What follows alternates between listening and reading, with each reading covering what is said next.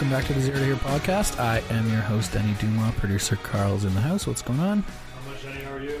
I feel like we do the exact same thing every time. We might as well just clip one and just repeat it at the beginning and then just start the conversations. or we can be more creative a little bit, maybe. We'll work on that. Uh, our guest tonight, looking forward to the conversation tonight. Uh, he is super experienced in the food and beverage industry. I just recently learned that he was in the beer industry as well, which obviously you guys know that I love. And he's recently started a uh, restaurant consulting business. Also runs a podcast, which you guys also know that I love. Uh, Brad Bodnarchuk, how you doing, buddy? Yeah, very well. Thank you so much for having me on the show. Appreciate it. Of course, yeah. Thanks for coming on. Uh, I often start asking people to describe themselves in a few words. Kind of just gives me a little bit of insight into who they are and what they like. Yeah, actually, it's funny. I listened to um, a friend of mine, Mandy Gill. I know you had on, her on your show Yeah, Mandy was awesome a little while ago. Yeah, she's full of energy. And then uh, our mutual friend, Rich, as well. Obviously, I haven't heard his from Patterson Brand. Shout out Richard Patterson. Absolutely. Um, I haven't heard his yet, but uh, I listened to Mandy's, and um, it's funny. I heard that question, and I thought, if I could ask the same thing, what would I say? And uh, in this, in the moment, on the spot, at that time, I kind of drew a blank, and I still didn't give it any thought. So it's going to come completely, completely improv here. A few words to describe me. Um, uh, unapologetically honest. Um, I, for some reason, have been gifted with rose colored glasses. So no matter what the situation, I'm always trying to find the silver lining, what the opportunity might be there, which at times serves me really well and at times also frustrates a lot of people around me and, and at times also sets me up for a bit of disappointment. Um, but I don't know why, call it God, call it uh, Mother Nature, the universe gifted me with this just glasses always half full. So super positive, super ambitious, um, aim for the stars every single day. That's kind of me. That uh, to me, that's something that is super key for long term success. Is just honesty, no matter what the result is going to be, and that's something I've definitely learned in business over the last ten years.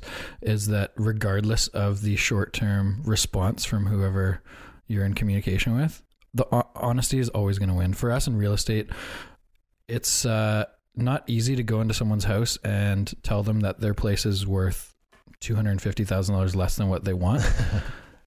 but taking a listing really high and over promising and under delivering never looks good on long term reputation. If we lose one listing because we're honest and tell people what we really think, it is what it is. But long term, I think the respect that people have for people that are ultim- honest no matter what wins out. Yeah, I think to again, to, if I can be totally honest, it took me a while to get there. Um, it took me a while to get unapologetically honest, and I think for a long time, I think I know for a long time, I always wanted to show up for people a certain way. I never wanted to disappoint people. So I think to your point, I, I did a lot of over promising and under delivering just because I wanted to be a certain guy for whoever it was, whether it's my family or a business uh, transaction or a girl I was dating, whatever it was. I would say a lot of the right things, but maybe not feel that way or be able to follow through with that. But over time, now that I'm 37 years old, I've learned how much that doesn't serve me. And like to your point, you- whether you may not see this the fruits of that labor today of being so unapologetically honest, Mhm. but if you stick to it, man, it's gonna pay dividends long run for sure. And I and I, I've learned that both the hard way and and the easy way. But it's um, yeah, I, I agree with what you said. Whether or not you see it right away, it might not be tangible, but just wait, it's gonna show up and help you out for sure. That's a really interesting point because I think a lot of people get caught in that vein of people pleasing, of th- basing their decisions on what someone else expects of them or what they think someone else expects of them. And I just think it like long term it always loses. Yeah. It uh, for me, I yeah, I definitely learned it the hard way too growing up, but realized pretty early on, which maybe I'm lucky to have to have done it fairly early, is just that I don't really care what they think of me Mm-hmm. and so I'm just gonna be authentically me and honest. And if that burns a couple bridges along the way, at least it was me that was talking and not the expectation of who I thought I was supposed to be. Right. Do you you know what I used to say that a lot and I, I still I still agree with it, but do you actually not care what they think? Meaning they like whoever. There must be a list of some people that who you do truly care. Like I'm sure not to be funny, but I'm sure you care what Carl thinks of you because he's probably a good friend of yours or your family. Like d- do you think that's I- do you think that statement at times can get a little bit blown out of proportion? Like do you really not care or is there a small a very small special like power circle that you have where you are concerned with how you show up and how they view you. I I love that we're exploring this because this is super important to me. I um I honestly don't really care what people think of me. I value people's perspective and opinions Mm-hmm. and maybe that will alter some movements down the road, but in terms of like direct feedback, I feel like I'm doing as much as I can to be as honest as I can and be who I am. And if someone doesn't like who I am, I can't really alter the path to go down the road that someone wants me to be. 100%. Are there people that I like will listen to their opinions much more than others? Absolutely. Business partner, family, that kind of stuff. But the list is pretty small. Yeah. Like someone comments on a social media post and says like you're an idiot. Why do you post a photo of running in the summer every day? Right. Because I like running and because I get 10 times as many positive comments from people saying like thank you for posting your fitness journey it's gotten me off the couch and now i'm going to the gym Yeah, you know, like exactly. things like that Yeah. so one positive comment or little things like that totally outweigh an, a Oh, negative dude, totally. I did. I did a. Uh, I did a post for a year uh, in 2017. Uh, we could go long. We can go long here, but I'll keep it pretty short. I was going through. Uh, so I was married for seven years and going through a divorce, and just getting like a ton of flack from people that were my friends or I thought were my friends. And I, I did this thing where I was posting every single day, and to your point exactly there was so many there were so many negative comments but it was every once in a while i'd get that like dm from someone be like dude that was so inspirational and so special and that made me like you said whatever the version of them getting off the sofa was and that is worth like that's just worth it all and you can tune out all the other noise it makes me think that i'm on the right track and i'm currently going through a divorce so i know what oh uh, we should what definitely about. talk about that if we can yeah whatever Uh, there's no there's no guidelines here Yeah, no, it's. Uh, I'll just quickly say that it was um, at the start of the conversation when I was talking about um, learning to be unapologetically honest Mhm. and going through that. That that time in my life was very definitive for me. That separation because it was the. We're going really deep here already. It was the first time that I felt that I was truly being honest, not only with those around me, but with myself hmm and it wasn't fair the way it happened. It was literally a bomb dropped on my ex-wife. Um, she thought everything was great, and it just wasn't because I wasn't sharing how ungreat it was. Um, but for me, it was the first time that I put myself first, and for a lot of us out there, that feels like it might be selfish, but I'm always reminded of what they tell you on the plane every time you get on there, like put your gas mask on first. You can't help anyone else. Not gas mask, sorry, your oxygen mask, pardon me. Um, I'm no good to you if I don't if I can't breathe, right? So it was the first time for me in you know, ten years that I had been truly honest, and it upset a lot of people. But looking where I'm at now it was 100 percent the right decision. maybe my experience uh, i think there's a lot of similarities because i felt i was only married for two and a half years i felt like most days i was just being a, very shell of myself and was almost being ground into someone who i didn't want to be Mm-hmm. and yeah absolutely you snap and say things that you shouldn't and are not really you because you feel like you're being pushed in a direction that you shouldn't be going and uh yeah i don't know i i didn't get that negative feedback because the end of it it just it ended in a different way than yours did it Yeah. sounded like Well, for for us, for on the outside, everything looked great. yeah Um, and I think that was why everyone was so surprised, is because there wasn't. I, I don't. I don't snap. It just it's not in me. I don't really care to waste the energy on being that person. For me, I just don't I don't have that within me. Mhm. Um, so there never was any volatility in that relationship. And so for when it when it came to my family and her family and our friends finding out, they were they were just as surprised as she was. Um, so yeah, it, it just it just like I said, it was just the first time where I was completely honest with everyone around me, most importantly myself, and was completely selfish. And it's why it's why I am where I am today. It's why I have my own business. It's why I have a beautiful partner that I love. It's why I have a gorgeous eight month, almost nine month old daughter. Like all these things. This this is my journey, and I apologize to those people that have been quote unquote negatively affected along the way. And I've made some mistakes, but I'm sorry. This is just like this is what I had to do, and I don't regret any of it. It's cool to see how how you react in let's say like the most traumatic or toughest moments of your life, right? For me Mhm. it was really tough. For me, I was extremely focused on work, wasn't at home as much as she would have liked me to be, but I wasn't willing to sacrifice career at that point in my life. I was like 27. Um it's so for me I stopped working out. I was working 16 hours a day, seven days a week for most of the year. And I was ga- gaining weight. And so this whole circumstance for me pushed me to get back in the gym. It pushed me to be exactly who I want to be all the time. And I consciously think about that now. Mm. It pushed me to start the podcast, it pushed me to be more active on social media. And so I just see, I feel like I am where I'm supposed to be now, but it was a couple years of a lot of shit to get there.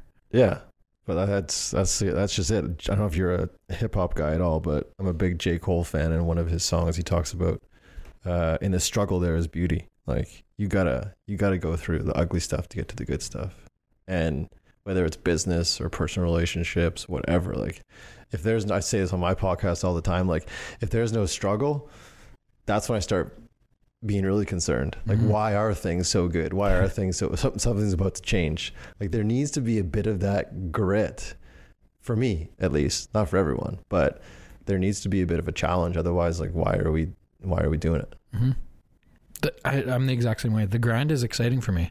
The journey is exciting. The plateau, the successes along the way are are almost scary. Yeah. And yeah, I say that all the time too. Is just like I like the process rather than the successes. And I've been asked why don't you take compliments very well, and my response is I just I don't think I'm I, I don't think I'm at a point where I deserve them yet. Mm. You should you should learn to get. I mean, sorry, I I'm shouldn't- getting better, but got- it's like it's like accepting a gift. I showed up today with, like, I don't know, maybe you like cheesecake. I showed up with like a really expensive cheesecake for you. Like, no, no, no, just just take it. I'm learning that now. Like, yeah, um, when people go out of the way to do something for you, like you having me on your podcast, uh, Carl giving his time to this as well, like just accept it. And I think another thing with that is I don't take things now and feel like I need to reciprocate because if that's the reason why someone's giving me something or being kind, then I don't really want to be involved in that. And I, I learned that again just like the last year and a half, especially with my partner like forever and ever when I would tell someone that i love them i would sit there like a dog waiting for them to say it back to me. Do you know what i mean? Totally. but that's but that's not why you should be motivated to tell someone you love them. You should tell someone you love them just because i love them just like hey I, I love you and then just carry on. It shouldn't be i'm only saying it because i want you to say it back. Um so yeah when it comes to when it comes to giving and receiving now i'm just totally open to receiving because I feel like people are just doing it because they want to do it, and I let them do it. Mhm. One thing, uh, like Gary Vee talks about all the time, is is uh, giving, giving, giving, and not expecting anything in return. Right? Yeah, I think it's just such a cool mindset, thought process to go through life in. Is just never expecting anything from everyone, anyone. Understanding that you're in control of your journey and your life. It's such a freeing uh, thought process to be in, right? Yeah, If you're expecting, if you're entitled, or if you have the entitlement to something, it's just constantly dragging you down. yeah. There's a great book called "Solve for Happy," and I won't ruin it for everyone, but basically, what it says is, if you want the key to happiness: lower your expectations. Hmm.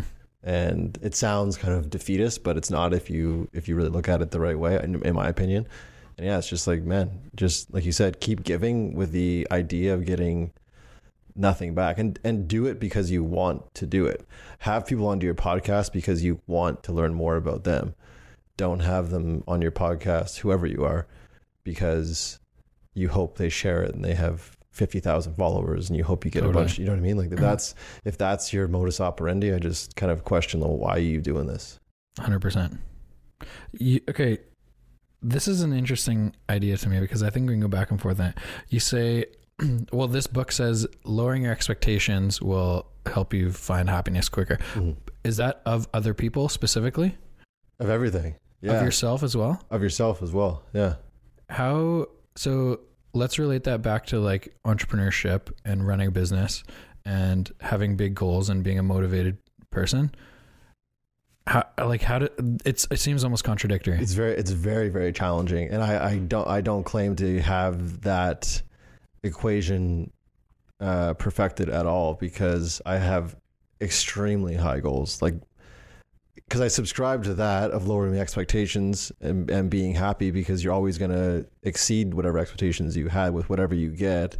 But then i also have uh, other voices and other people i look up to mentors saying if your goals don't make your friends laugh they're not big enough do you know what I mean? I say that. Yeah.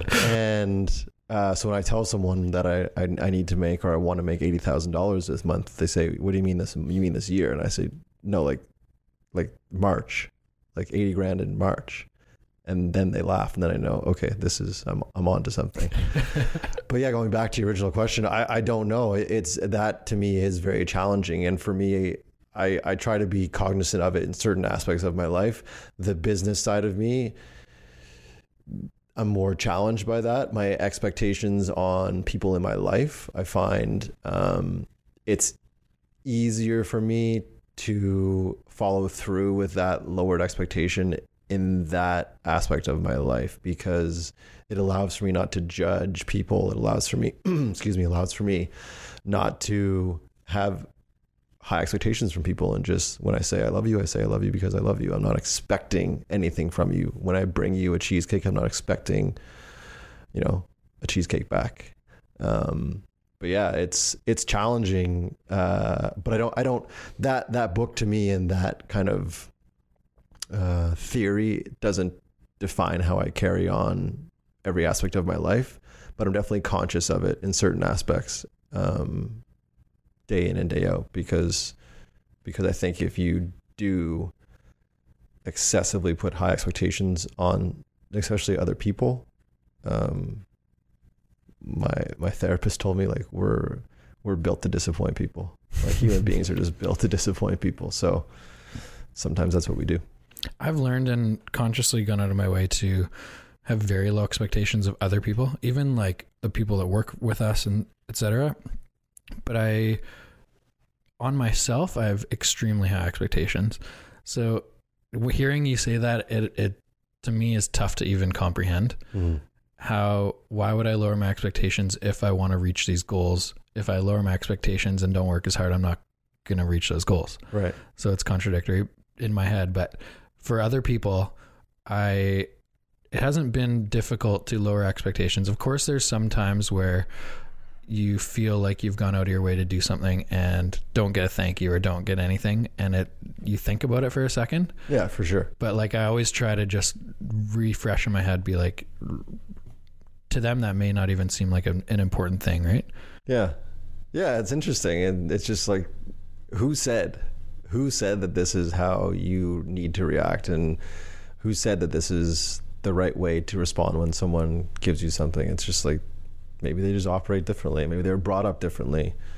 I'm sure when you go into someone's, or someone comes to your home, you offer them a water or you say hello and welcome them into your space. Those are certain things that you've kind of grown up to understand as normal. But I think for me, I know for me, just now better understanding that I know nothing about you and where you've come from. So for me to put my expectations on you are completely unfair. mm-hmm. And that's again going not to keep talking about my divorce, but it was so definitive for me at 35 years old that I finally learned like I spent so many years like judging people and criticizing people um and not from a not from a bad not from a like a I don't know how to say it not from a dangerous or a bad place it just came to me um that I found myself consistently judging people but through that separation I learned man like until you walk a mile in someone's shoes it's such a cliche but it is so true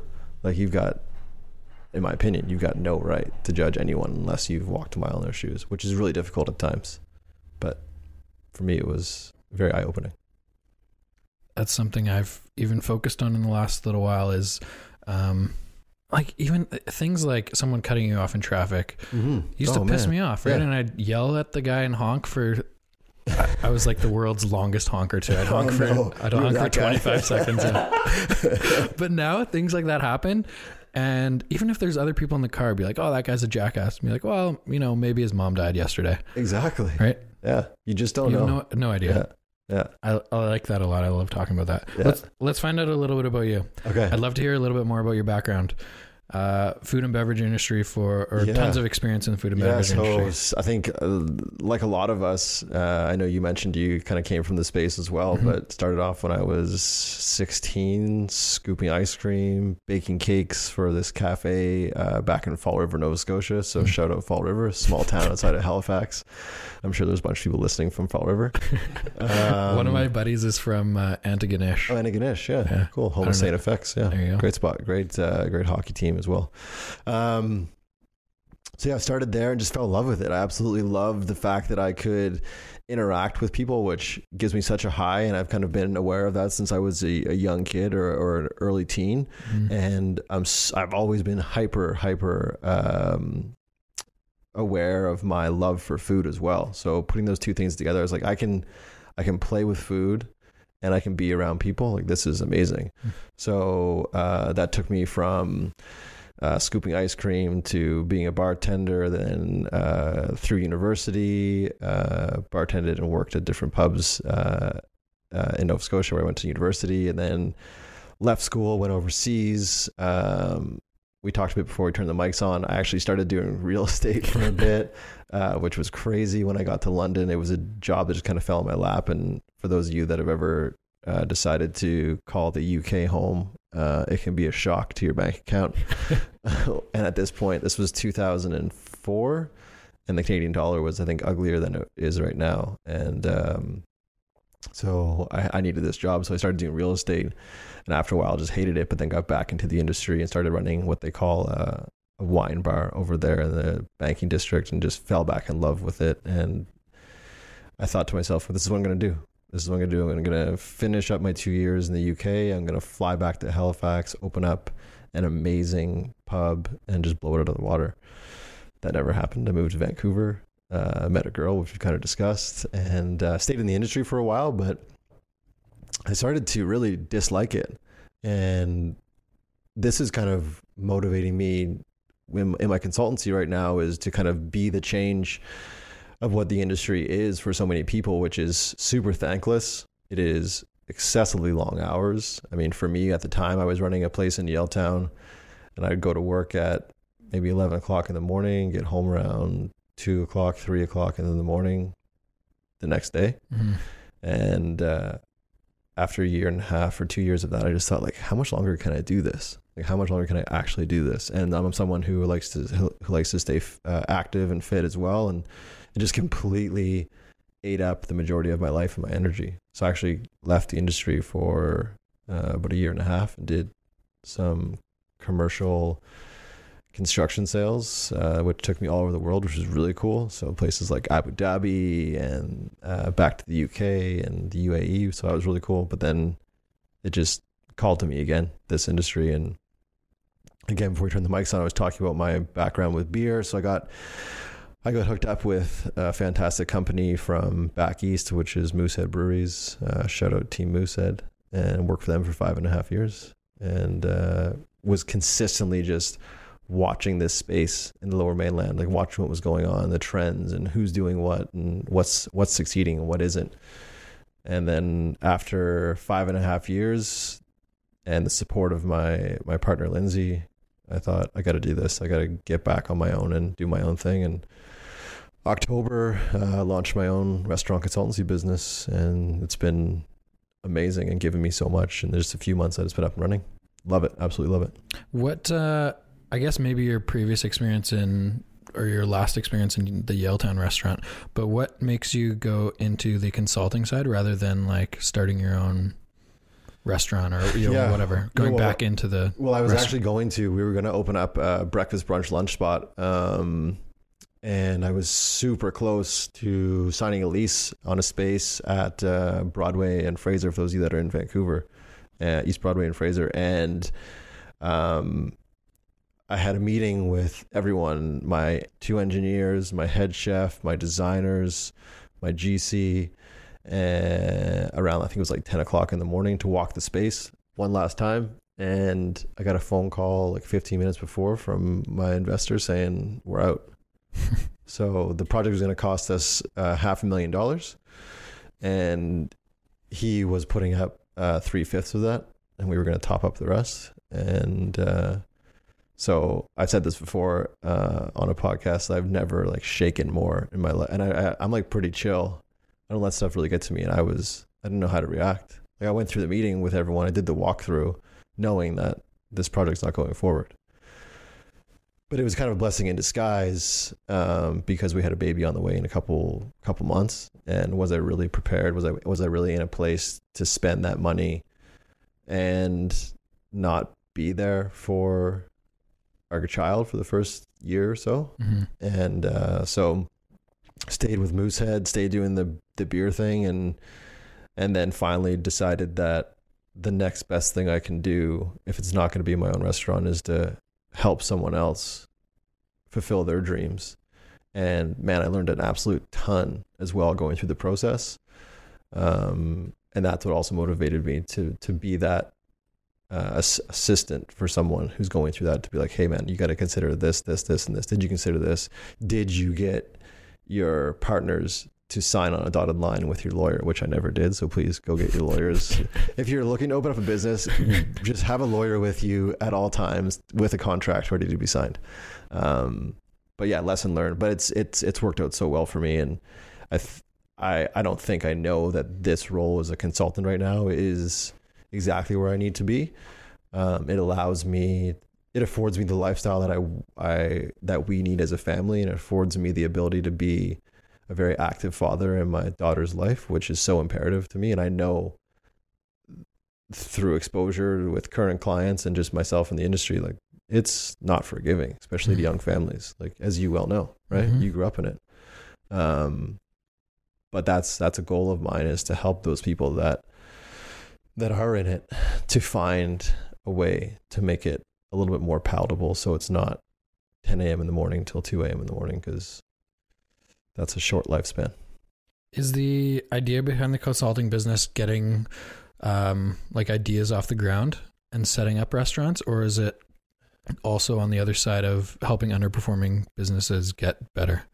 I, I love I love the idea of working with someone and kind of watering an existing seed and helping them look at what it could be or maybe bring in um, a new set of eyes and conceptualize something. But my true value to the industry is to the existing restaurants that are really challenged with things like culture, staff Mm. turnover, low margins, that kind of stuff. That's where I really thrive um, in coming in and really working with the people and perfecting that, inputting systems and processes that are going to allow for them to operate the business just much more smoothly and ideally more profitably as well. I think I think the industry is plagued by this perpetuating story of low margins and terrible uh, work environment, all those things. And I know a ton of restaurants that are killing it in margins and their staff love it.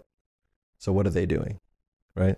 So that's how I try to emulate with my clients is look at those people that are always in the top 25 list or top 50 list and borrowing from them some things that they're implementing in their business.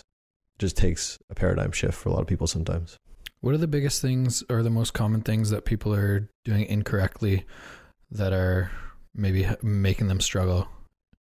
I think the biggest thing I see is um, the the leadership team, and for a lot of for a lot of businesses, that's just the owners, uh, completely disenchanted and exhausted and overworked, and for some reason they have this idea that this has to be their reality. but I come in there and show them that there are ways to get creative with this and y- you can't keep doing this. But it's amazing how and you running your own business, I'm sure you get this like it's such a trickle down effect, right? And um, one of my mentors, he doesn't know he's a mentor of mine, but he is Danny Meyer, uh, one of the most successful restaurateurs there is in the world today. Uh, he talks about skunking. And skunking is the way he talks about it. If like you and I, the three of us, say Carl and yourself and myself, were running a bar, and we open up at five, and Carl just broke up with his girlfriend, and he walks in at four thirty, and he's just in a shitty mood, and he's in a shitty mood when we open the doors, and he's in a shitty mood the rest of the night. He's skunking you and I. He's making the whole environment just come down a bit and not smell as nice. So when owners are dis like disenchanted and discouraged and tired and fed up and all those things, they're skunking their business big time. So how can I make them aware of that? And then what are the systems and processes we can put in place that will allow for them not to be that skunk in their business and give them some time away but the first thing they say is, "Well, there's no money. How can I? I can't afford to hire someone." And it's just like, okay, well, it, it's it's it takes it takes some time, but we get there eventually. Um, early on, I guess you are still early on. You're what six months into the business. Yeah, yeah not even yeah, very early. What is the prospecting plan? How are you getting clients right now? Right now, it's a lot of actually. Is there um, much competition in restaurant consulting business in Greater Vancouver? Yeah, it all depends on on what you um what and how you label yourself. Because when I say restaurant consultant, it's such a broad stroking. sure. Like whether you're writing menus or you're designing kitchens or you're designing color swatches for walls. Like what are you consulting on? For me, excuse me, my big thing is I help restaurant owners uh, by creating a culture of excellence uh, in their in their restaurant. So that to me is completely unique in this space. No one is doing that. There'll be a lot of businesses, probably three or four locally, that will just come in and they'll say, "We'll increase your margins from five to eight percent." And for a lot of business owners, that's all they really care about. Mm-hmm. But for me, there has to be more to it than that. It can't just be about 3%. Otherwise, go be in a, another business that's going to pay you a way better margin. So it has to be like, let's talk about why you're doing this. And then taking my my clients, part of me, and going back to like day one. What was like day one? What were the emotions and feelings you had? And what was the vision you had on day one and tapping into that?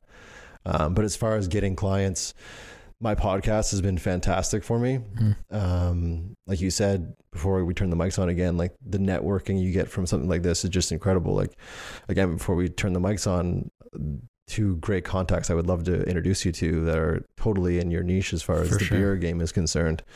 Um, one obviously on a macro level and one on the craft level. Um, but the podcast has been great for me. Social media, LinkedIn is huge. Um, I did the Sam Ovens course. Okay. I don't know if you know it, uh, the Consulting Accelerator Okay. and I don't know, Carl. Do you know Sam Ovens? No. Do you know it? No. Oh, dude, you got you got to look into it. My coach, um, my coach, shout out Nee. Uh, he sent it to me, and it was an absolute game changer. Like, dude, you gotta you gotta do it. It's like whatever your business is. If you're listening, whatever your business is, go to the Sam Ovens Consulting Accelerator course. It will change the way you look at and run your business. So, uh, my website is set up now in a way that uh, it's done with ClickFunnels, so it pushes people through videos. And the videos, there's a bunch of free information. And after the after the video, there's a survey they fill out. And then they book a book an appointment with me, and we have a phone call. And then there's a sales script, and then hopefully they sign up. Um, but as far as as drumming up people just to drive into a website or or to get on a phone call, it's it's usually through uh, a lot of networking, but networking through the podcast. Um, LinkedIn is huge. Facebook is huge. Social media for me is just invaluable.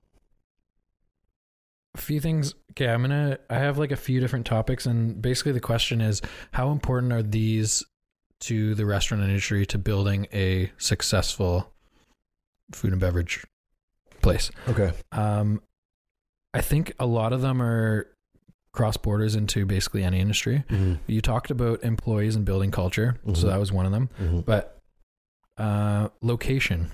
How important is location in success of a restaurant? It all depends to me. For me, it all depends on how good the concept is. If the concept is good and the service is good and you follow through, it doesn't matter where you are. And a great example for me is something locally. I don't know if you guys know it. Uh, it's in Vancouver. It's called Chau C H A U Veggie Express. I'm not a vegetarian. I'm not a vegan, but it's one of the best spots. Uh, man, you got to go. I'm a I'm a celebrated omnivore. I'll eat all the meat all day. but um, this place is it is a destination. It's not on Granville Street. It's not on Broadway. It's not it's not anywhere where you and I would probably end up going. But I go because of what they do and how well they do it. So for so many years, you've always heard location, location, location, but you've also heard build it and they'll come. So I'm more of a proponent of build it and they'll come. Just make sure you absolutely like smash it and people will be lined up at your door no matter where you are. Um, so yeah, Chau Veggie Express. They're also on Granville Island, but I hate to say it, guys. The Granville Island one is a little like you know the wah wah music. It's a little wah wah. the one up on Victoria is the one to hit up. Okay. Um, you kind of just touched on this, but culture and atmosphere. Yeah, I mean it's huge. It's That's imperative. a differentiator. Yeah, God, uh, you walk into a space and the vibe just has to be right, and it has to be like literally from the moment. And I say this to my to my clients, like the moment, the moment you have a guest step their foot through like the shadow of your door, it starts then. And what is that experience? What is their first taste of your brand? What's the music like? What's the lighting like? How well put together is the person that's greeting someone? There better be there someone they're greeting. Like there better be someone there greeting them because I don't know how many times I've walked into a space and been like, I don't know, like do I seat myself? Do I not seat myself? That to me is like a big no no. Um, and then your staff, your staff have to be bought in, and that again comes, like I said earlier, it comes down from down from the owner. They if you don't care, they won't care. Whether it's your front of house staff, back of house staff, um, yeah, it's it is for me. Culture vibe is absolutely everything. Eric Pateman is was just in Forbes, and Eric uh, owns um, Edible Canada on Granville Island. Okay. Uh, great spot and hyper local. Eric's doing amazing things. And what Eric does is he writes the food tourism plan for our country. This, this guy's in charge of a lot of very important decisions when it comes to food in our country and kind of putting Canada on the map when it comes to food.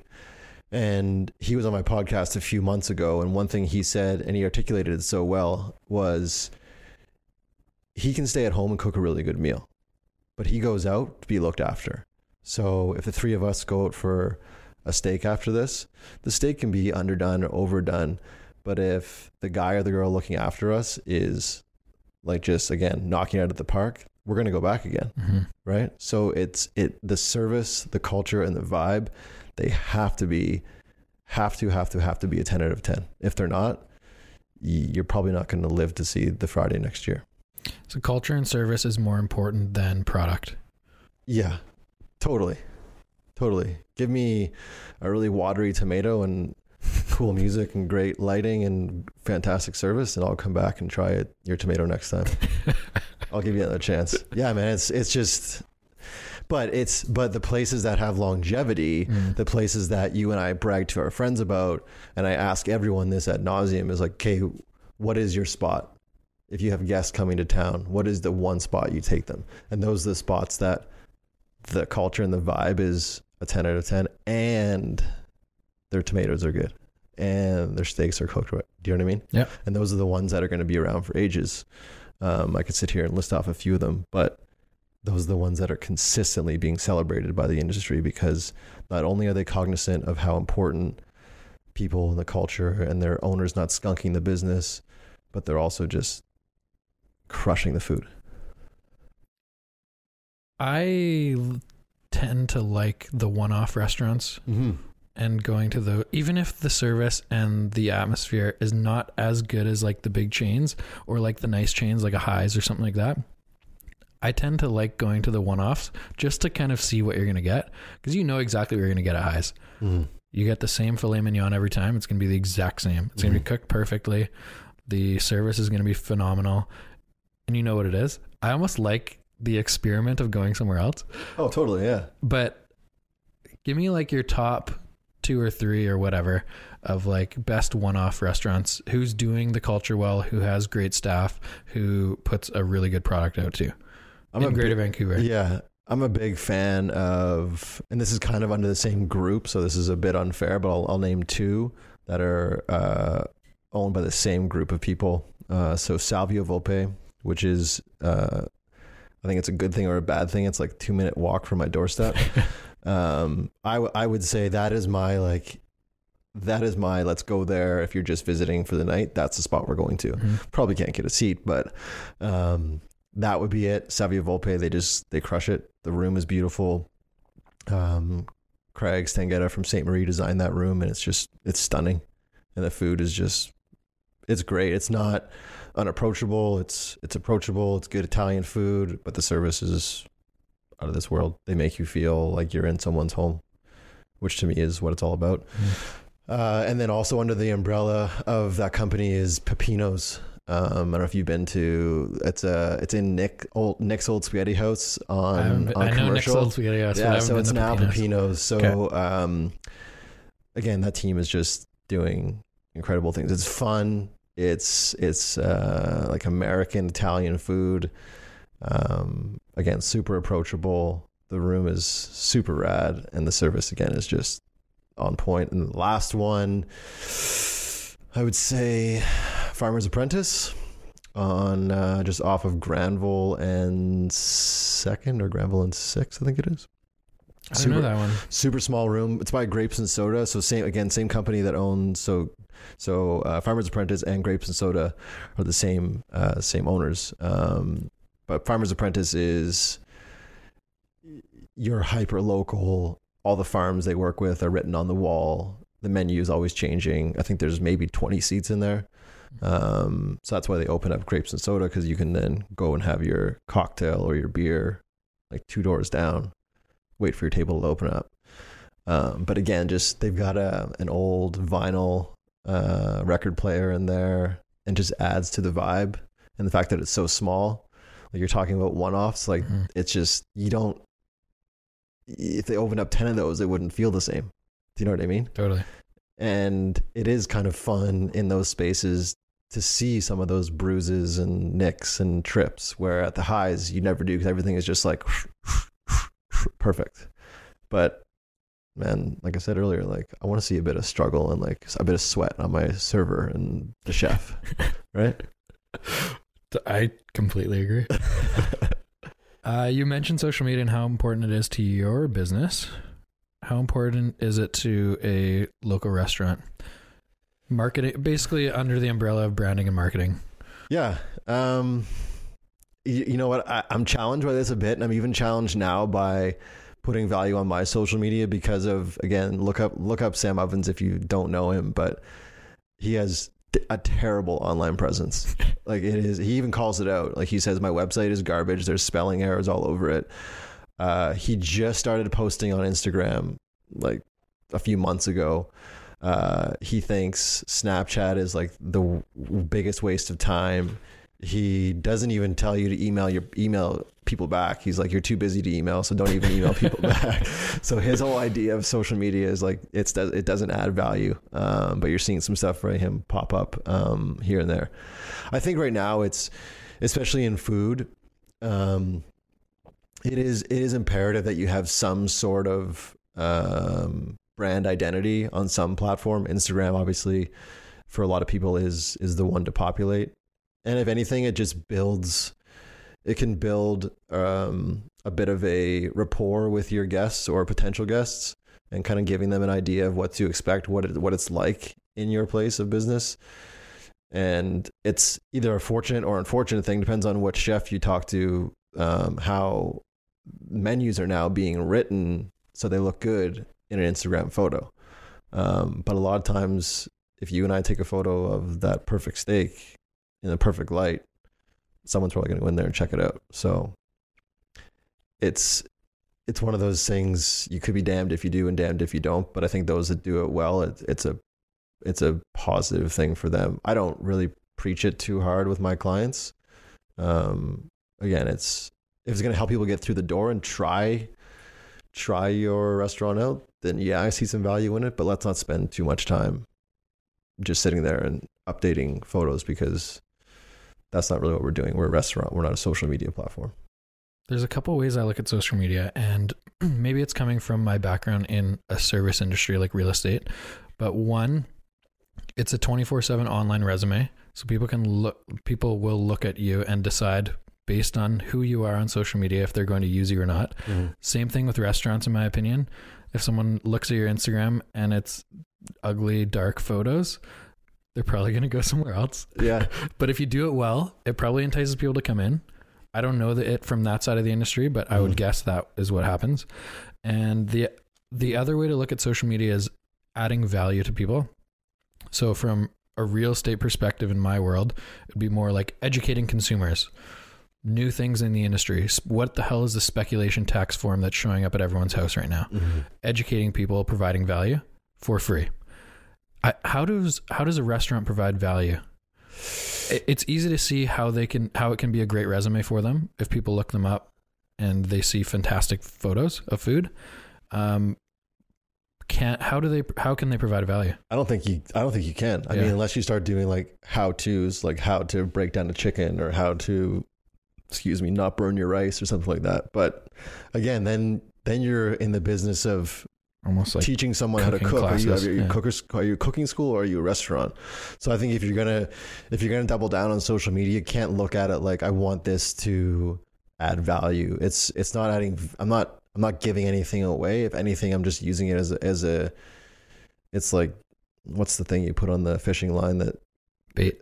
yeah, bait. Thank you. It's like the bait. it's the bait for your guests. Um, yeah, I, I don't think we can be spending too much time uh, looking at giving things away for free and added value. It's just like, if anything, maybe the cool, maybe the cool part, and then this is this is comes up all the time on my podcast is is how popular food is right now, especially in media. Looking at Netflix, like Chef's Table and Totally. whatever else is out there right now. Like food is huge, even on YouTube. Like food is massive. It is so sexy right now. Everyone wants to get into food, whether it's Munchies or or YouTube or Netflix, whoever it is. Everyone wants to be involved with food. So yeah, double down on that, but be very cautious of how far down the rabbit hole you're going and what your expectations going back to that whole conversation what are your expectations from posting that photo of your pancakes? Um but i don't know I, I for me i don't think i don't think anyone's choosing me to be the restaurant consultant because of my squarespace website and the cool photos that my buddy took of me. I don't think so. They're choosing me to be their consultant because they've heard me on my podcast they have been they've been to my website and listened to what I can offer and that's why they choose me. They don't look at my Instagram profile and go like I'm going to give this guy a shot because of this cool post he did. I just don't think for me that's not driving my business. It's giving people a taste of who I am, but I hope they're not shopping with me because of my Instagram page because you and I were more than that. Do you know what I mean? Do you think I can get clients off the ledge though? Let's say someone is considering let's say they're not super excited about how their restaurant is doing. They're considering using a consultant. They're likely going to look at your Instagram. If they're under the age of 60, they're likely going to look at your Instagram. Yeah. So, yes, they're going to go to your website. They're likely going to look up on social media. If you have like some really attractive, cool videos or informative videos being like, this is the number one thing, or these are the top 10 things restaurateurs in Greater Vancouver are doing wrong, Mm. and just let, like, whatever, have a one minute video, Mm. they're probably going to be like, oh, this guy knows what the fuck he's talking about. Whereas if it's just like a lame page with like a couple dark photos, they might be like, oh, he, he I, I don't even know what he does, kind of thing. Yeah, no, for sure. So it could probably get people off the ledge. yeah. Maybe it's not single handedly saying, okay, I'm going to call Mhm. this guy. Yeah, I think you definitely have to have certain calls to action. I'm not ignorant towards that. I, I like your your like your um, example of like the one minute videos. I see a ton of value in that. Even like with whether you do Facebook ads or Mhm. sponsored ads on Instagram, I do see value in that, and I do see that driving some business for sure. But after after that, they're not they're not paying me to be their consultant because that's what I mean. They're not paying me because I have a sexy Instagram sure. page. They're not paying me because my my there's no spelling errors on my website. They're paying me because here's the reality. Here's where they want to be. And then just like for you and what you do, like this is the home they're in. hmm This is the home they want. You are that space in between hmm and you are the best at that. So that's why they're going to choose you, not because your website is super sharp, or maybe not even because you had that one minute video. It's because you've convinced them to get from their current reality to their desired reality. You are the best person for that. Right. And I think that comes from, for me, it comes from having conversations with people. It's like, I would always, always, always tell people, like, just give me an interview. That's it. Like, don't look at my resume. Don't even look at my resume I know. just give me an interview and my passion for this industry and my passion for coming on your team that will be enough and you don't want to be cocky but you want to be confident and that's how i feel right now in my current line of work i have this shot on my computer and it says the world's most successful restaurant consultant that's i, I feel like i'm probably the best in this city i'm probably the best in this province i probably could be the best in this country so that distance between their current reality and where they want to go, that's it has to be me. I like that. I uh it's interesting. I guess I guess it's in any service business is trying to get in front of the customer, right? Mm-hmm. So for us, we get calls like almost daily being from people considering selling and they'll one of the first questions they'll ask you on the phone is what's your commission? And I try to avoid just saying the numbers because I I know that we provide much more value than mm-hmm. most other agents locally and it's difficult to explain that over the phone. So trying to get that meeting getting meeting someone in person so they can actually get an understanding of who you are, how passionate you are Mm. just by your body language, etc. is so important. And then often at the end of those meetings, commission is like the last thing is talked about. Yeah, I think it should be. I think anytime a client, if their first question to me is, uh, "What is the cost?" Mm. I just say that this is it's this is not going to work. Yeah. And I just I we've talked about this at the start of the podcast. Like I have to be okay with that deal not going through because that client isn't for me. If that's the very first thing you're concerned about, then we can't work together because I charge a lot of money, but I also charge a lot of money because what I do is very different from anyone else and I will help you get the results unlike anyone else. And that's I'm assuming how you feel as well. And I think being confident in that and knowing that, being confident yourself, saying, I apologize, but if we're going to talk price and commission right away, this relationship's not going to work. And you may probably burn a few potential deals, but I would say you're probably saving yourself a big headache. And it's also for me, I think that's that's the kind of guy I want to work with, or girl I want to work with.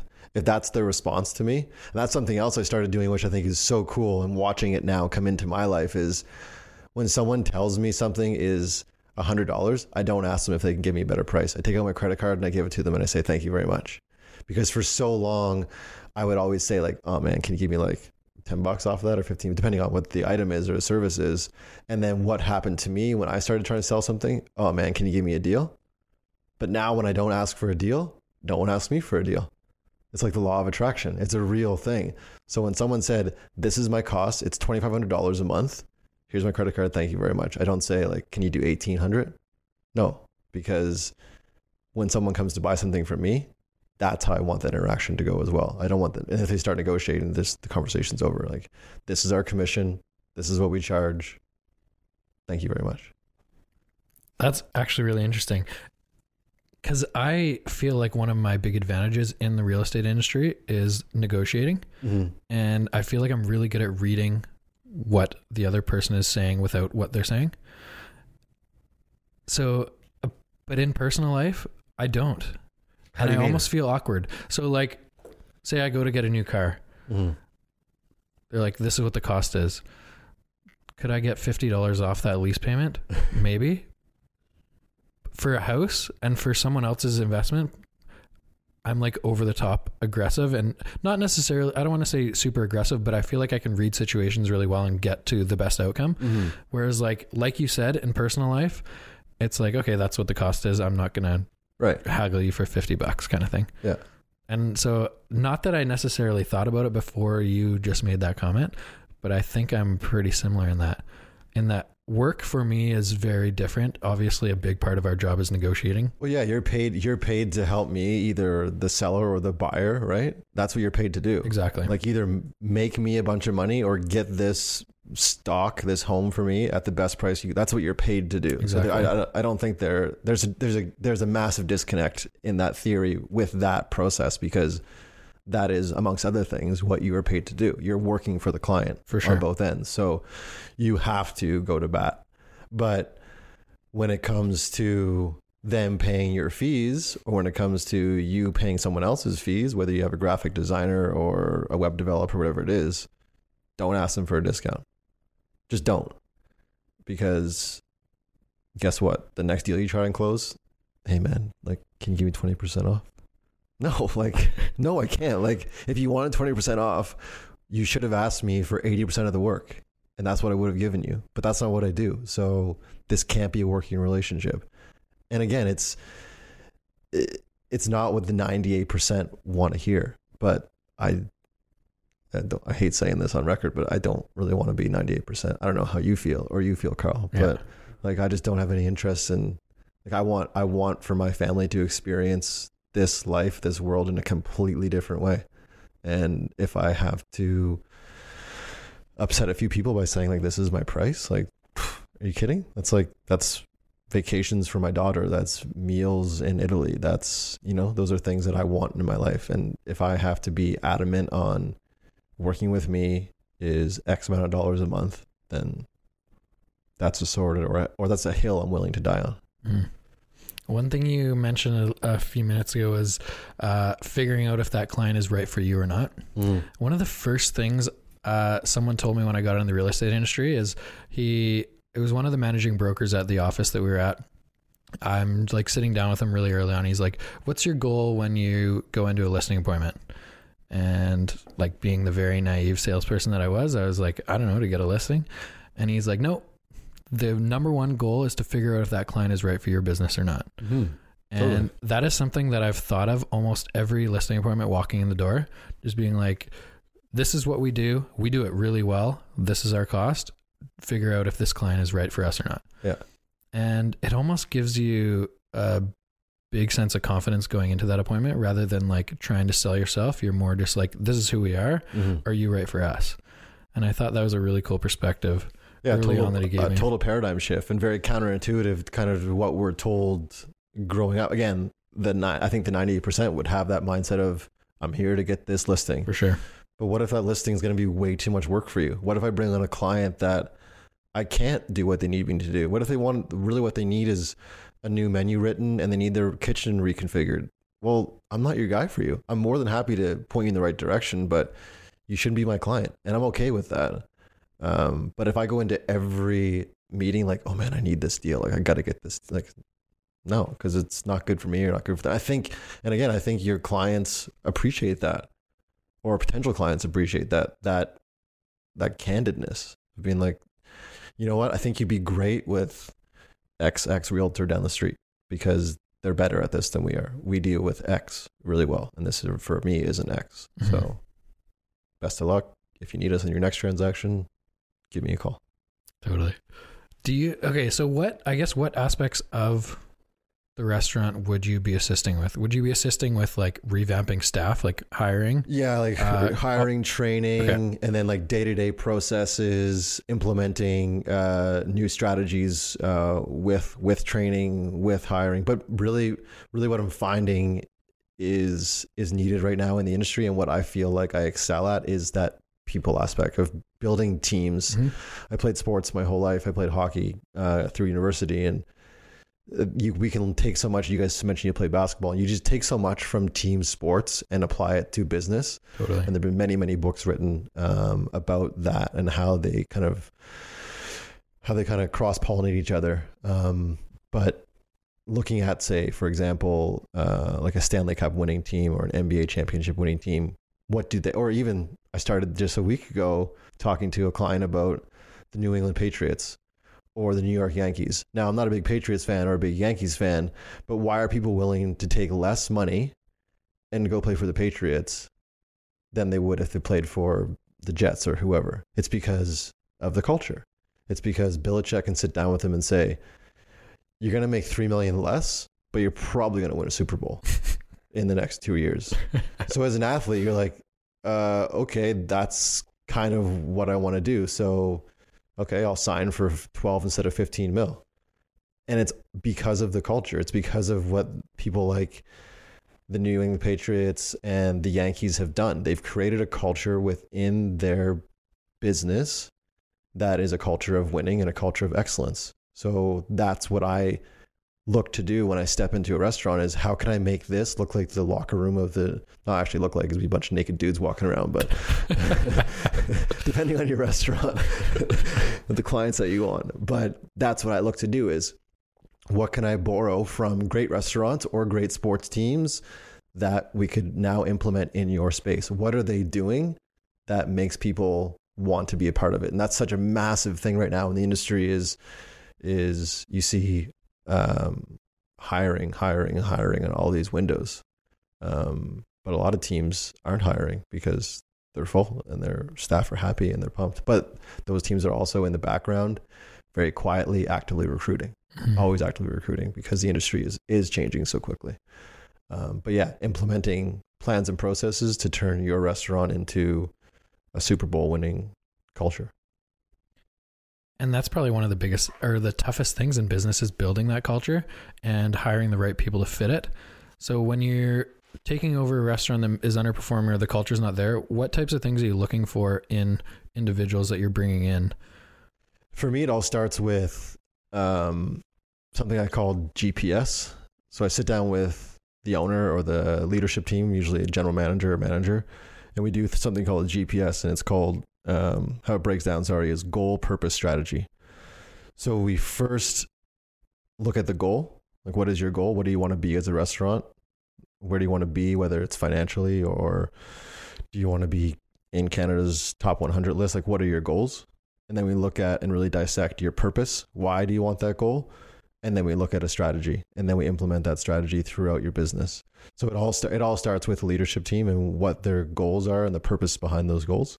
And then that for me defines the strategies that I would implement in their space. And then how I look to either work with the existing team or bring on new members that really truly fit um, that goal. Because I think, again, there's that story that's being um, perpetuated in the industry of, of lack as opposed to abundance. So people are so afraid to let staff go because they think there's such a staff shortage. Mm-hmm.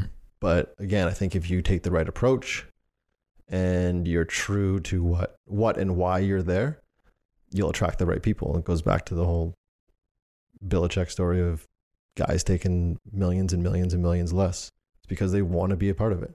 And that that's something again, I just make people be very cognizant of of that. Like what are you creating? What is your business saying to not only your guests, but to your team as well, to your staff? Like what is the more what is the culture? What is the vibe? What is the morale in the in the space? And always being like hyper aware of that.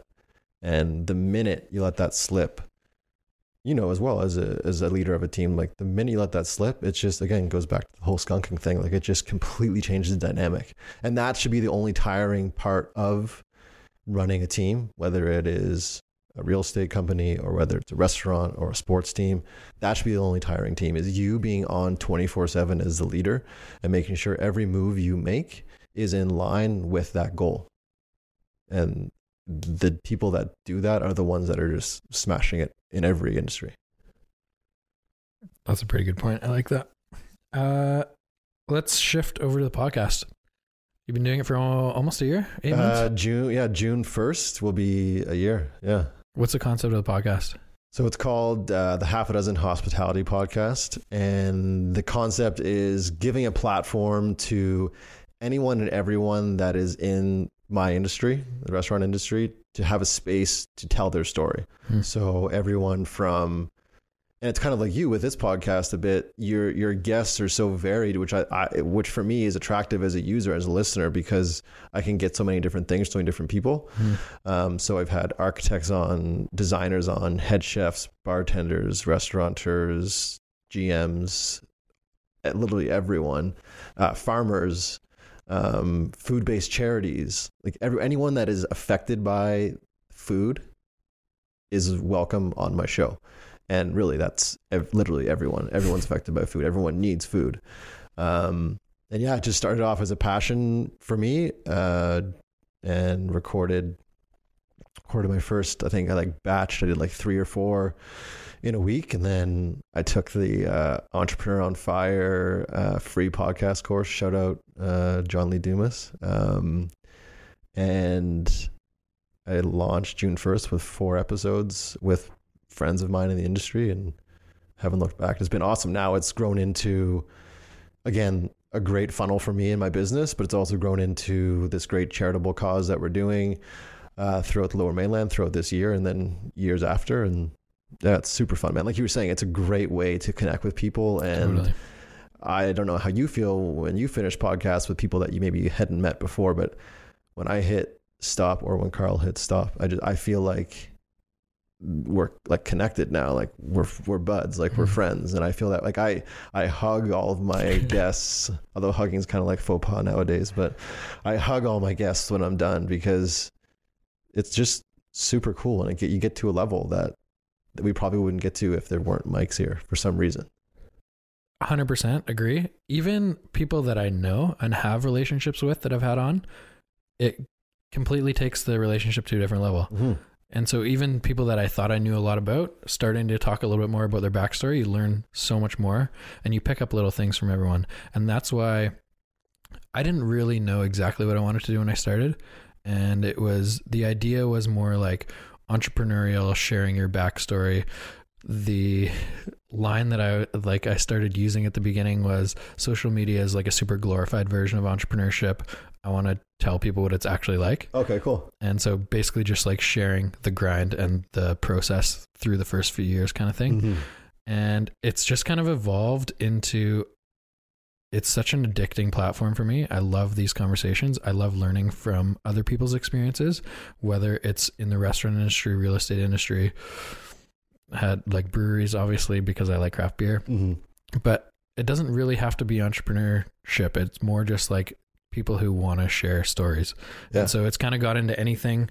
We had uh, a a lady who like suffers from mental illness Oh, who wow. came on and just kind of like shared her story and gave people some tips of like you know how to get through stuff, who to contact if if you are battling these types of oh, things man, and so, so valuable it's a, and it opens my eyes to the world because I luckily have never had to battle that kind of stuff, but obviously there's so many people that do. Mhm.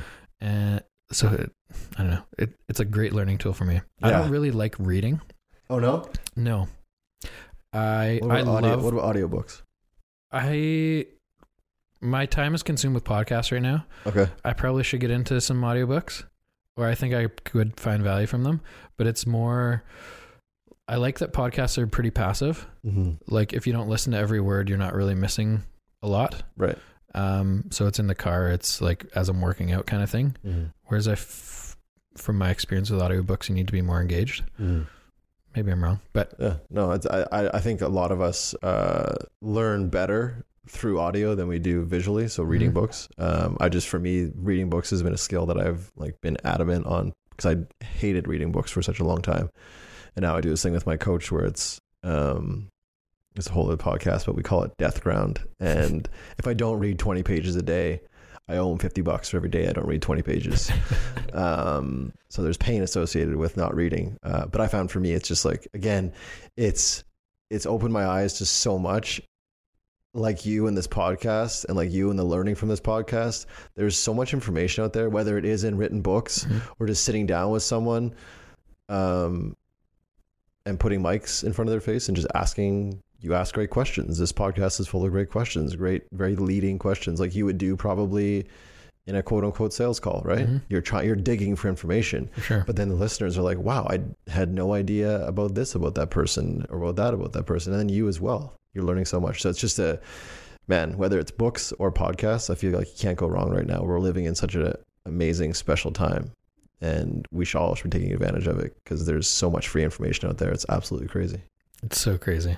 Yeah. You okay? You mentioned uh, in your email that you uh, re- are addicted to self self help books. Yeah, like yeah, just getting. I'm I'm a big uh, nonfiction guy. Like I, I can't get into I can't get into fiction.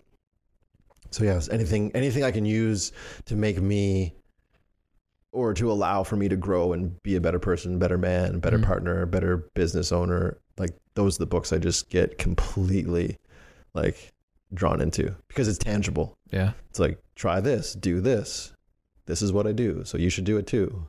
And I try it out, and sometimes it works, sometimes it doesn't. But yeah, I'm uh, big into books, and it's it's taken me a while to say that, but now I'm I'm definitely there. What are a couple that you've uh, read recently that you'd recommend, Um, or so- tell me to try? Yeah, no, audiobooks? I would love for you to read. Um, well, definitely Solve for Happy. It's a great one. I should actually get it for you and mail it out to you. Um, so Solve for Happy. I love the 50th Law. Um, Robert Greene is the author. If you guys have, haven't heard of Robert Greene, please check him out. His writing is amazing. He has a new book that he law released a few months ago. The name escapes me right now, but apparently it's just incredible. The 50th Law is actually written uh, with him and 50 Cent, which sounds Hmm. kind of funny. Um, because 50 Cent is not maybe maybe the most like articulate person, but he actually is really really smart, uh, very business savvy, and it goes through his whole story from like coming up and dealing drugs and how he approached marketing himself and branding himself.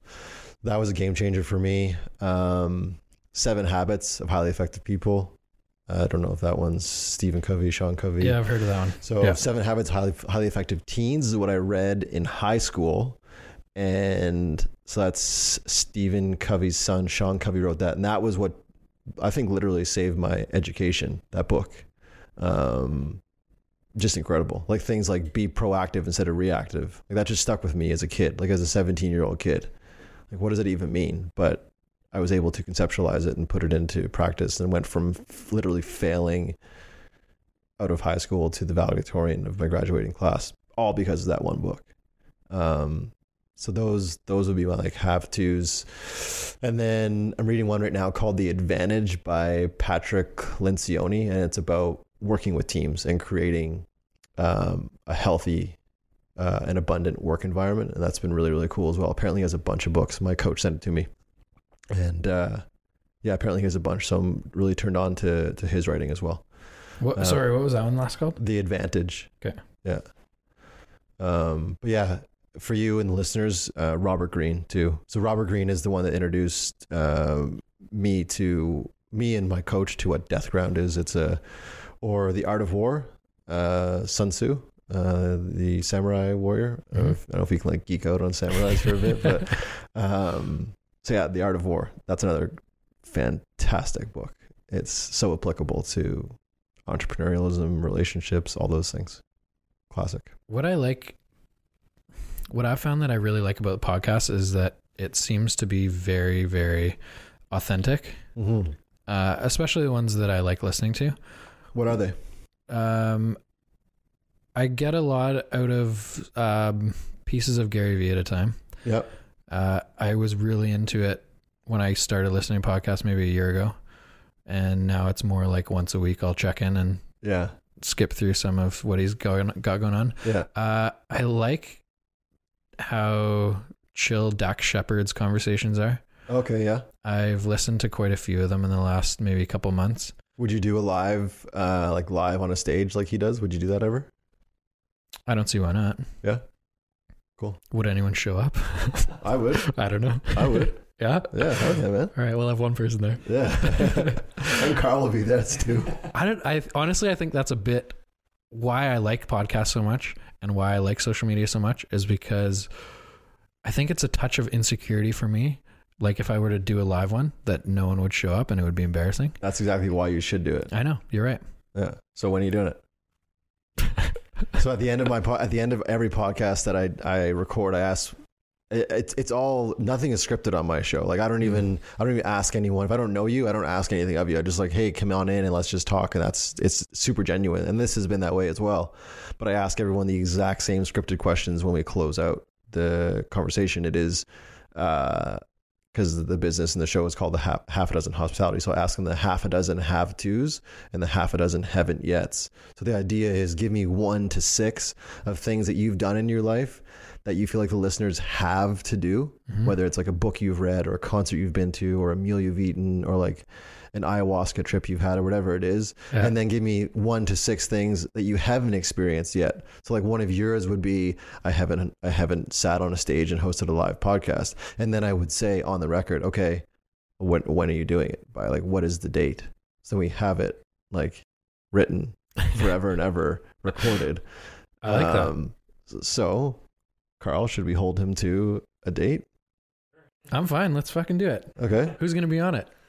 you're the host. You get to pick. I think. I. I think honestly, i i if you care about my opinion, you should have multiple people and run it like, um, do like one in New West, do one downtown, do one in Abbotsford. Maybe you just you do live spots throughout like a week or like a couple Saturdays in a Mhm. row at different breweries you're really passionate about. That'd be an easy room to film in. A bunch of people drinking beer on a Saturday night, but you happen to be doing a live podcast there. Super rad. I don't even drink beer and I'd go because they probably have kombucha. I love kombucha. Shout out kombucha.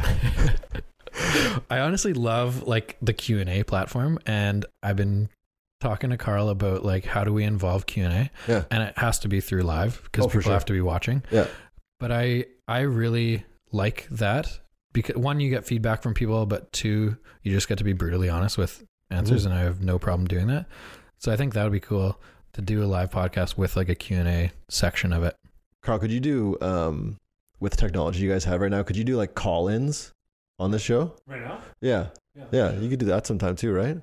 Again, the fear getting over is like I announce it as a Q and A and no one called, right? That's okay. then That's just it. Like that. Totally. Yeah, I watched. um Everyone watched it a few years ago. That minimalism documentary. Yeah. Did you watch that? No, Okay, everyone but you. I don't Uh, watch TV. I don't really watch much TV. I don't even have a TV, and I watched Yeah. it. So, okay, um, but one of the things they said was so they released this book on minimalism, and uh, they were going and doing a book tour, and one of the book tours, two people showed up, but they still gave they still got up there and still did their talk. Just like it, going back to what we said at the very start of this, if that's why you're doing it, then don't even do it.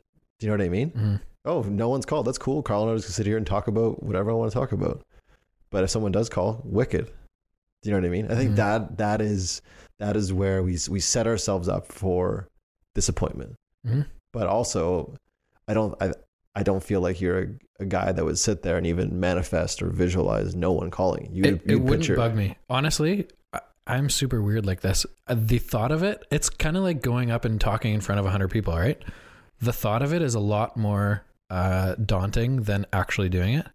That's like to me, anything, right? Yeah, as we were saying earlier, like the process is is what's daunting. But once you're up there, it's like, okay, I'm here. Yeah, So once you decide, yes, Brad, I'm going to do a Q&A or yes, Brad, I'm going to do a live podcast. Once you once you say that and put the wheels in motion, then when you're actually doing it, that's when it's just like, oh, we're just here, we're just doing it. But it's it's one to put it out there. Yeah. And then it's two, it's like with my dinner series, dude, I was like can I say? Yeah, I already said shit. I was like shitting the bed because I was like, this needs to be. I'm a restaurant consultant.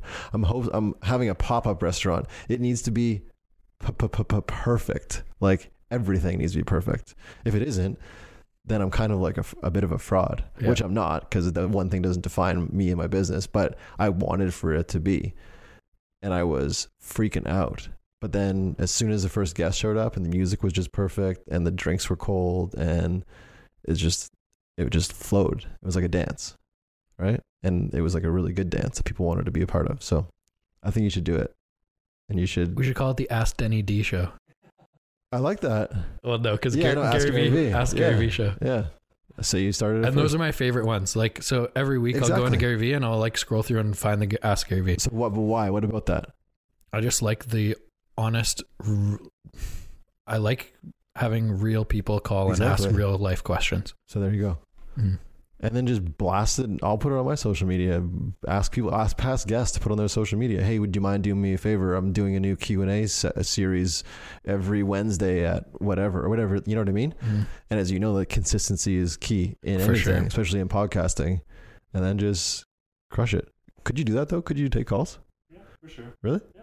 Oh, see, you're already set up. Like your Yeah, there you go. So you have to you have to be already like doing a live podcast, there. And then yeah, man, do it. But I th- I, I think the the live podcast is really cool. Like the traveling podcast is super rad too.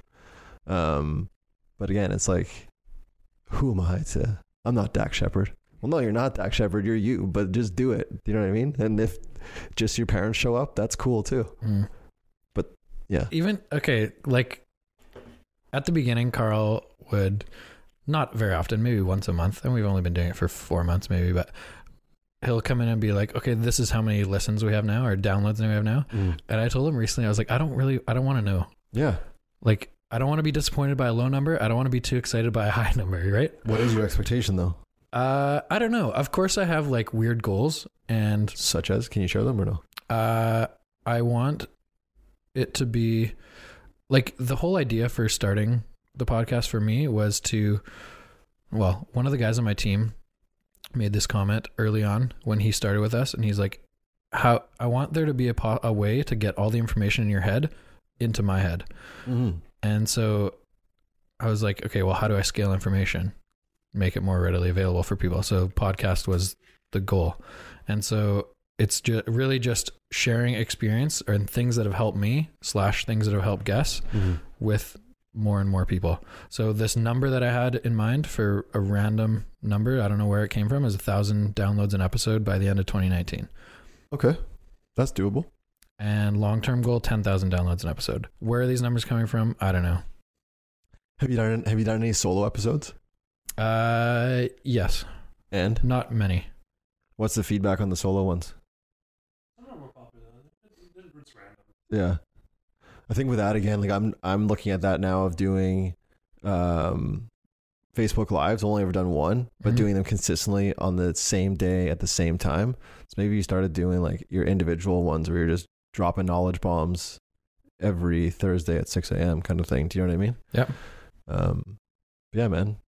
Just keep doing it. It's awesome. Your your setup is That's slick actually a really good idea. your setup is slick. Uh, you've got Carl, which is amazing.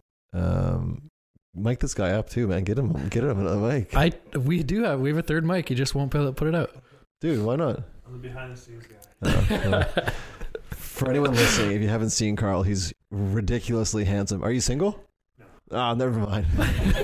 but he's ridiculously handsome, and he's obviously very savvy with his technology. So shout out to Carl. we talk about his beard all the time on the Yeah, show. his beard's epic, dude. How long's that thing been growing? Oh, like a year and a half now. Nice. I like it. You should. That beard should have a podcast. I want to hear your uh, couple must dos or whatever oh you said. man, yeah, so cool. Um, the the have tos. Yeah, have tos. Uh, I usually I usually end the shows by saying like make a final statement or um, what's the best piece of advice you've been given that's help your business or something like that. But Mhm. I think uh, I like this idea. yeah, you can you can borrow them, man. Not that I'm sure. gonna steal it, but for No, no, you, dude, I yeah, like it. Yeah. Um, so my uh, half a dozen have tos. Six is really difficult. I always feel bad because my guests start to sweat after like two. Yeah. um, I would, I would definitely say, um, hire a coach, hire, uh, find someone who you admire, find someone who's doing something that you want to be doing. Um, I saw this today. Someone said, uh, "Don't compare your chapter one to someone else's chapter 20, yeah. but find that person in their chapter 20, send them an email and say, Will you mentor me? And if they say yes, make it worth their while if they don't tell you what it costs. Like literally send them steaks or send them money, whatever. Like make it worth their while. But hire a coach, hire a mentor is and invest in yourself is so paramount. So paramount. I've spent more money now in the last few years on um on working with coaches and working with my current coach that if it wasn't for him, like there's no way I'd be where I'm at today. So you you need that. You need to have someone helping you, and especially people that are have gone through it already. Um, that's huge. Um, be honest with yourself. You have to be honest with yourself. Sit in front of the mirror, look yourself in the mirror with like the lights jacked up as bright as it will go, and ask yourself today or tonight, ask yourself, Am I happy? And like, don't BS it. Like, be 100% honest when you look at yourself in the eyes and you can like see into your soul and like, Am I happy? And if you hesitate at all, change something. But before you change something, give 100%. That's my next one. You have to give 100% to everything in your life. You have to. And if you don't, you have no right in stepping away from it. Until you give everything you have, you have no right to bail on it. And I felt for a long time with my my marriage that I bailed on it, but I knew that I gave everything that I had and that made me okay with being able to step away. Um, travel to Italy. Definitely, I have to. If you haven't been, have you been? Yeah. Yeah, Carl, you About been? three years ago. Yeah, nice. Where'd you go? Uh, did a cruise, so I didn't get to like fully experience living in the country and like right. doing things like locals do. But uh, oh man, we were in five stops. Uh, Amalfi Coast, uh, Sorrento, Sorrento, um, a li- I can't remember what the port was called, but a little town called Lucca. Yeah, yeah, yeah. Oh, Lucca, that's amazing. was uh, Unbelievable, crazy. So cool. Lindsay, my partner, her dad, uh, who's no longer with us, rest in peace, Larry. Uh, he's from Lucca, and we're due to go to. We're. I mean, it's not like we haven't like bought the tickets yet, but it's it's coming. We're Have you been to that Lu- city? No, never. That's a city I would go back to and stay for a week. Cool. Such a cool little city. no, It's we like should talk, man. there's like a four mile wall around the city. That's where his that, like, family is from. all the yeah. locals run around the city every in the mornings or bike ride around the wall. Like it's it's yeah, it's Are super they cool. all like super fit? Because her family is like ridiculously fit. I feel like everyone in Lucca is just like shredded. well, I was so surprised in how many people were running around this wall. Like it's a really small city, Right. and maybe we got in there at 9 a.m. or something, and there was like hundreds of people running and biking around the wall. Just crush that active lifestyle. Totally. Dang. Yeah, really cool little square in the middle. There's a couple like stunning old cathedrals in the in the middle of the city. Yeah. Yeah, amazing. Oh, like super good pizza, but obviously anywhere Yeah. yeah. in Italy, you yeah, can get super good pizza. Yeah. Uh, yeah, it was awesome. Loved it. Where'd you Love go? that city. Uh, just Rome and Santa Maria. Ooh, Santa Maria. You even said it nice. Rome was the other one. Uh, Rome was one for me, and then uh, Venice, nope, Pompeii.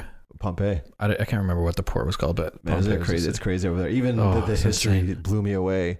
But even living, I remember I told the story just this past weekend. I was in uh, Edmonton visiting my my grandma. Shout out grandma.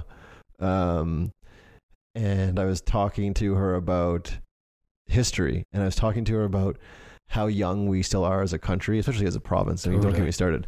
But I remember walking around London when I lived there, and I found I didn't find. It wasn't like exploring. I literally just walked up to a building, and there was a plaque on it, the remains of what once was this structure was built in the 1100s like the 11 like, like we didn't become a country until 1867 they were building and living in things in the 1100s like the history over there in italy and england and it's just in- incredible. Blew me away. I absolutely love it. The i can't wait cruise started in Turkey, so it was in Istanbul for a couple nights, oh cool. And there was I've one. I I probably would go back. It was really eye opening. you get off the plane and there's two dudes standing at the gate with AK 47s. Like it's it's a different experience. that's just for the restaurant owners there. That's the opposite of what we want when people walk into your space. that that vibe isn't the cool vibe. You're immediately threatened, right? Yeah. yeah. Uh, but we went through a um, a cathedral or church mosque, I get mosque there that was built in the 1400s. Yeah, isn't that insane? Ab- it- And the fact that you build these things. Yeah, It takes how long to just build like a multi-family home here now? but they were putting up these mosques and like, I mean, it probably took them years, but still, the fact they did it with no modern technology is just mind-boggling. it totally is. Yeah. But they couldn't do badass podcasts then either. So there you go. There you go. Um, what's your one big have not yet? I have not. Hmm. This sound. You know what? I'll just say it anyway. I haven't uh, purchased. Maybe you can help me out with that. I haven't purchased my freestanding home in Vancouver yet. So by 2020, uh, I'm going to purchase a freestanding home. Like it. Yeah. Uh, this city again. I think we we all perpetuate this story so much. This city is is too expensive, and you can't afford to live here. I look around though, I'm like, what are you t- there's tons of people living here, and they're doing fine. Like, why why can't you why can't you just buy a house? And that those are the people that I just I can't I can't afford to be around, and I've I don't want to say I I don't pity them, but I feel for them because they just feel so stuck in what they're doing. They don't th- they don't see a way. I had a conversation with someone today. Um, I asked them they they struggle a bit with with mental health and I don't say mental health. They just struggle a bit. I shouldn't say mental health. I don't I don't know that for a fact. But um, I asked I asked her how she was doing and how things were, and she said uh, things aren't good. Uh, they haven't changed and they'll never change and I was just so challenged by that. Like, I want to be there for her and I want to help her, um, but I also feel like that just that's not the type of people and the type of vibe I want to be around, um, because you can literally like whatever you think of, you can have, and if you don't believe that, that's cool, but I choose to believe it, and it took me a long time to manifest the life I have now, but I've been dreaming of this since I was probably 16, 18 years old, like the kid and like even like how my partner looks and I own my own home and all this stuff. I own my own I have my own company now and I'm like sending out invoices like that's crazy to me. Do you know what I mean? For so many years I'm like this can't you can't do that. You can't do that. You you finish school and you get a job and you work for someone. But I was like, no, like I don't no. And it took a while and it took some pretty ugly trips, but now I'm here. That's a mindset that is really hard to relate relate to for me. And obviously the topic of housing affordability in Greater Vancouver is a sensitive one. And I'm in it every day and I'm em- empathetic towards mm-hmm. You know, like a school teacher is making fifty thousand dollars a year. Obviously, it's going to be very challenging to buy a house in Vancouver. Um, but I just I look at the state of the internet and how much opportunity there is because of all these tools that we have, It's crazy. and it's it, to me it's it's it's a mindset. If you believe that there's no way out and you you know doom is doomsday is coming, it, it I think you're just kind of screwed. But if you look at, at things super optimistically, like I think I do, is just like exactly like what you said. I want this out of my life. I'm gonna do what it takes to get there. yeah. I've got one I've as far as I know I have one trip around this earth in this body. One. Exactly. So I'm going to I'm going to dream as big as I cuz my coach says this all the time. He's like, "Tell me the last time someone got thrown in jail for having ridiculous dreams." Tell me. Tell me the last time someone got in trouble for having ridiculous dreams. Like, just go and dream it. And I look at my daughter who's eight months old, and when she's three, am I going to tell her that her dreams aren't achievable? No. I'm going to tell her if she wants to be a ballerina, she can be a ballerina. But why, when she's 20, do I say you can't be a ballerina? Like, what's what's dynamically changed? 17 years because she didn't train? Well, guess what? If you want to be a ballerina, you got to train really, really hard. Now go train. How bad do you want it? And I think of people like uh, teachers. Okay, you make X amount of dollars a year. That maybe you can't afford a four point two million dollar home. But what are you doing in the summer months when you're not working? Like, could you go and triple, quadruple what you make as a teacher? There's so much opportunity, like you were saying right now, with the internet and this world. Like, go out and get it. But it's just a lot of people don't want to. And hey, I get, I get it. Like, it is hard like real hard. I've been so tempted to go get a job, you have no idea. like the idea of getting a paycheck every 2 weeks is so sexy to me, but that sex appeal can't deviate me from where I'm going. And I'm just very blessed to be in a situation where both my partner and I we run our own businesses and we we've afforded ourselves this quote unquote luxury. We work really hard, but we're able to exercise our dreams of being entrepreneurs.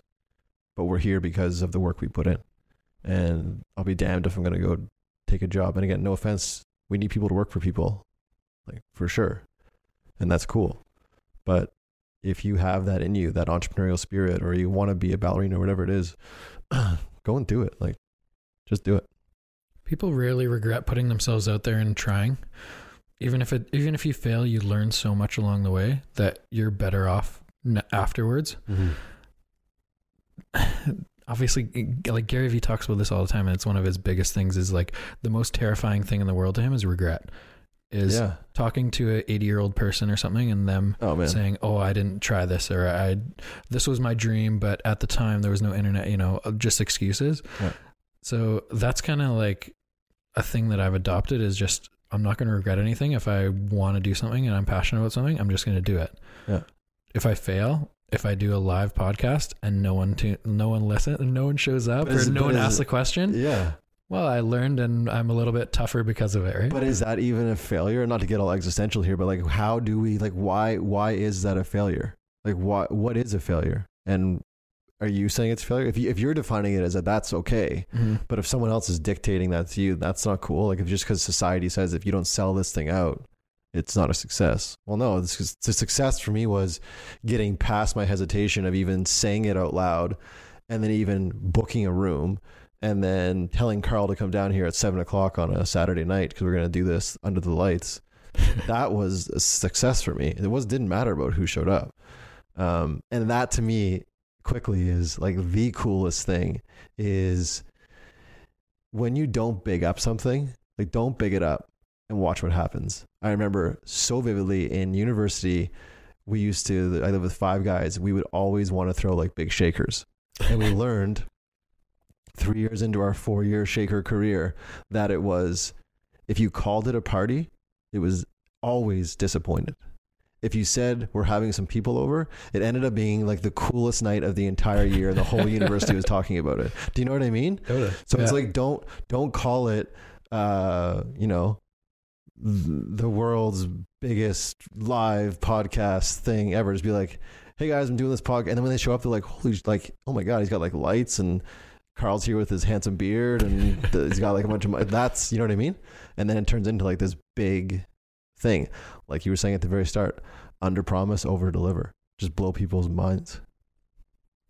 That's a pretty good way to end. I think. Under promise, over deliver, blow people's minds. yeah, Brad, thanks so much for coming on. No, it was man. great to connect. yeah. Thank you. I'm. Uh, sh- I'd love to do it again sometime. Yeah, definitely. I'll have to have you on mine, dude. We'll do. We'll have you both on.